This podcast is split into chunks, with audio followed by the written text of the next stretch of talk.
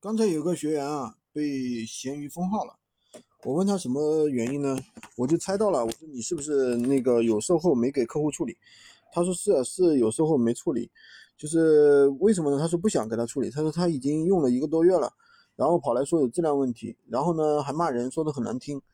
然后呢，就是我就把他拉黑了。他还给我打了很多电话，说说这说那的。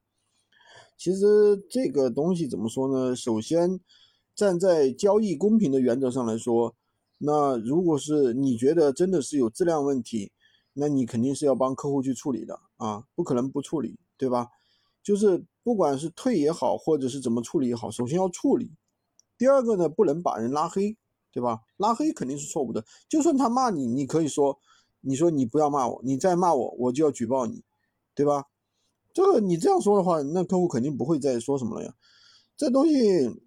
你如果是把人这个拉黑了，就相当于什么呢？就比如说我们两个人本来是吵架，然后呢，你掏出一个板砖，板砖你气不过，你说你骂太难听了，我掏出一个板砖，砰，把人砸人头上了，拍人脑门上了，对不对？不就这个道理吗？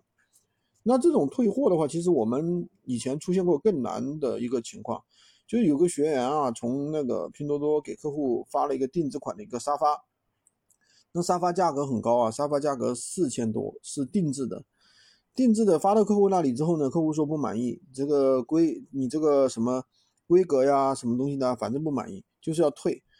那这个定制款呢，其实也没办法退，就不断的去跟拼多多那边去交涉，交涉了很多次，前前后后拖了这个一个来月，然后呢，就是要求去跟跟拼多多的官方不断的去联系，大概跟拼多多官方联系了四五次，那么最后呢，这个货还是退掉了。就是刚开始商家说的要扣你钱，要扣我们学员的钱。我们学员想想，哎呀，本来我一分钱拿不到的，对不对？你说我这个沙发客户不要了，我拿回家里我干啥呢？我家里我也放不下，对不对？然后呢，他就只好怎么办呢？只好那个，最后呢，反正跟商家多次交涉吧，商家最后还是把这个钱退了全款。所以说我们在处理这些售后的时候，自己一定要冷静。我们是来做生意，不是来意气用事的，对吧？你去意气用事跟客户。去怎么怎么样？其实这个并没有意义，对吧？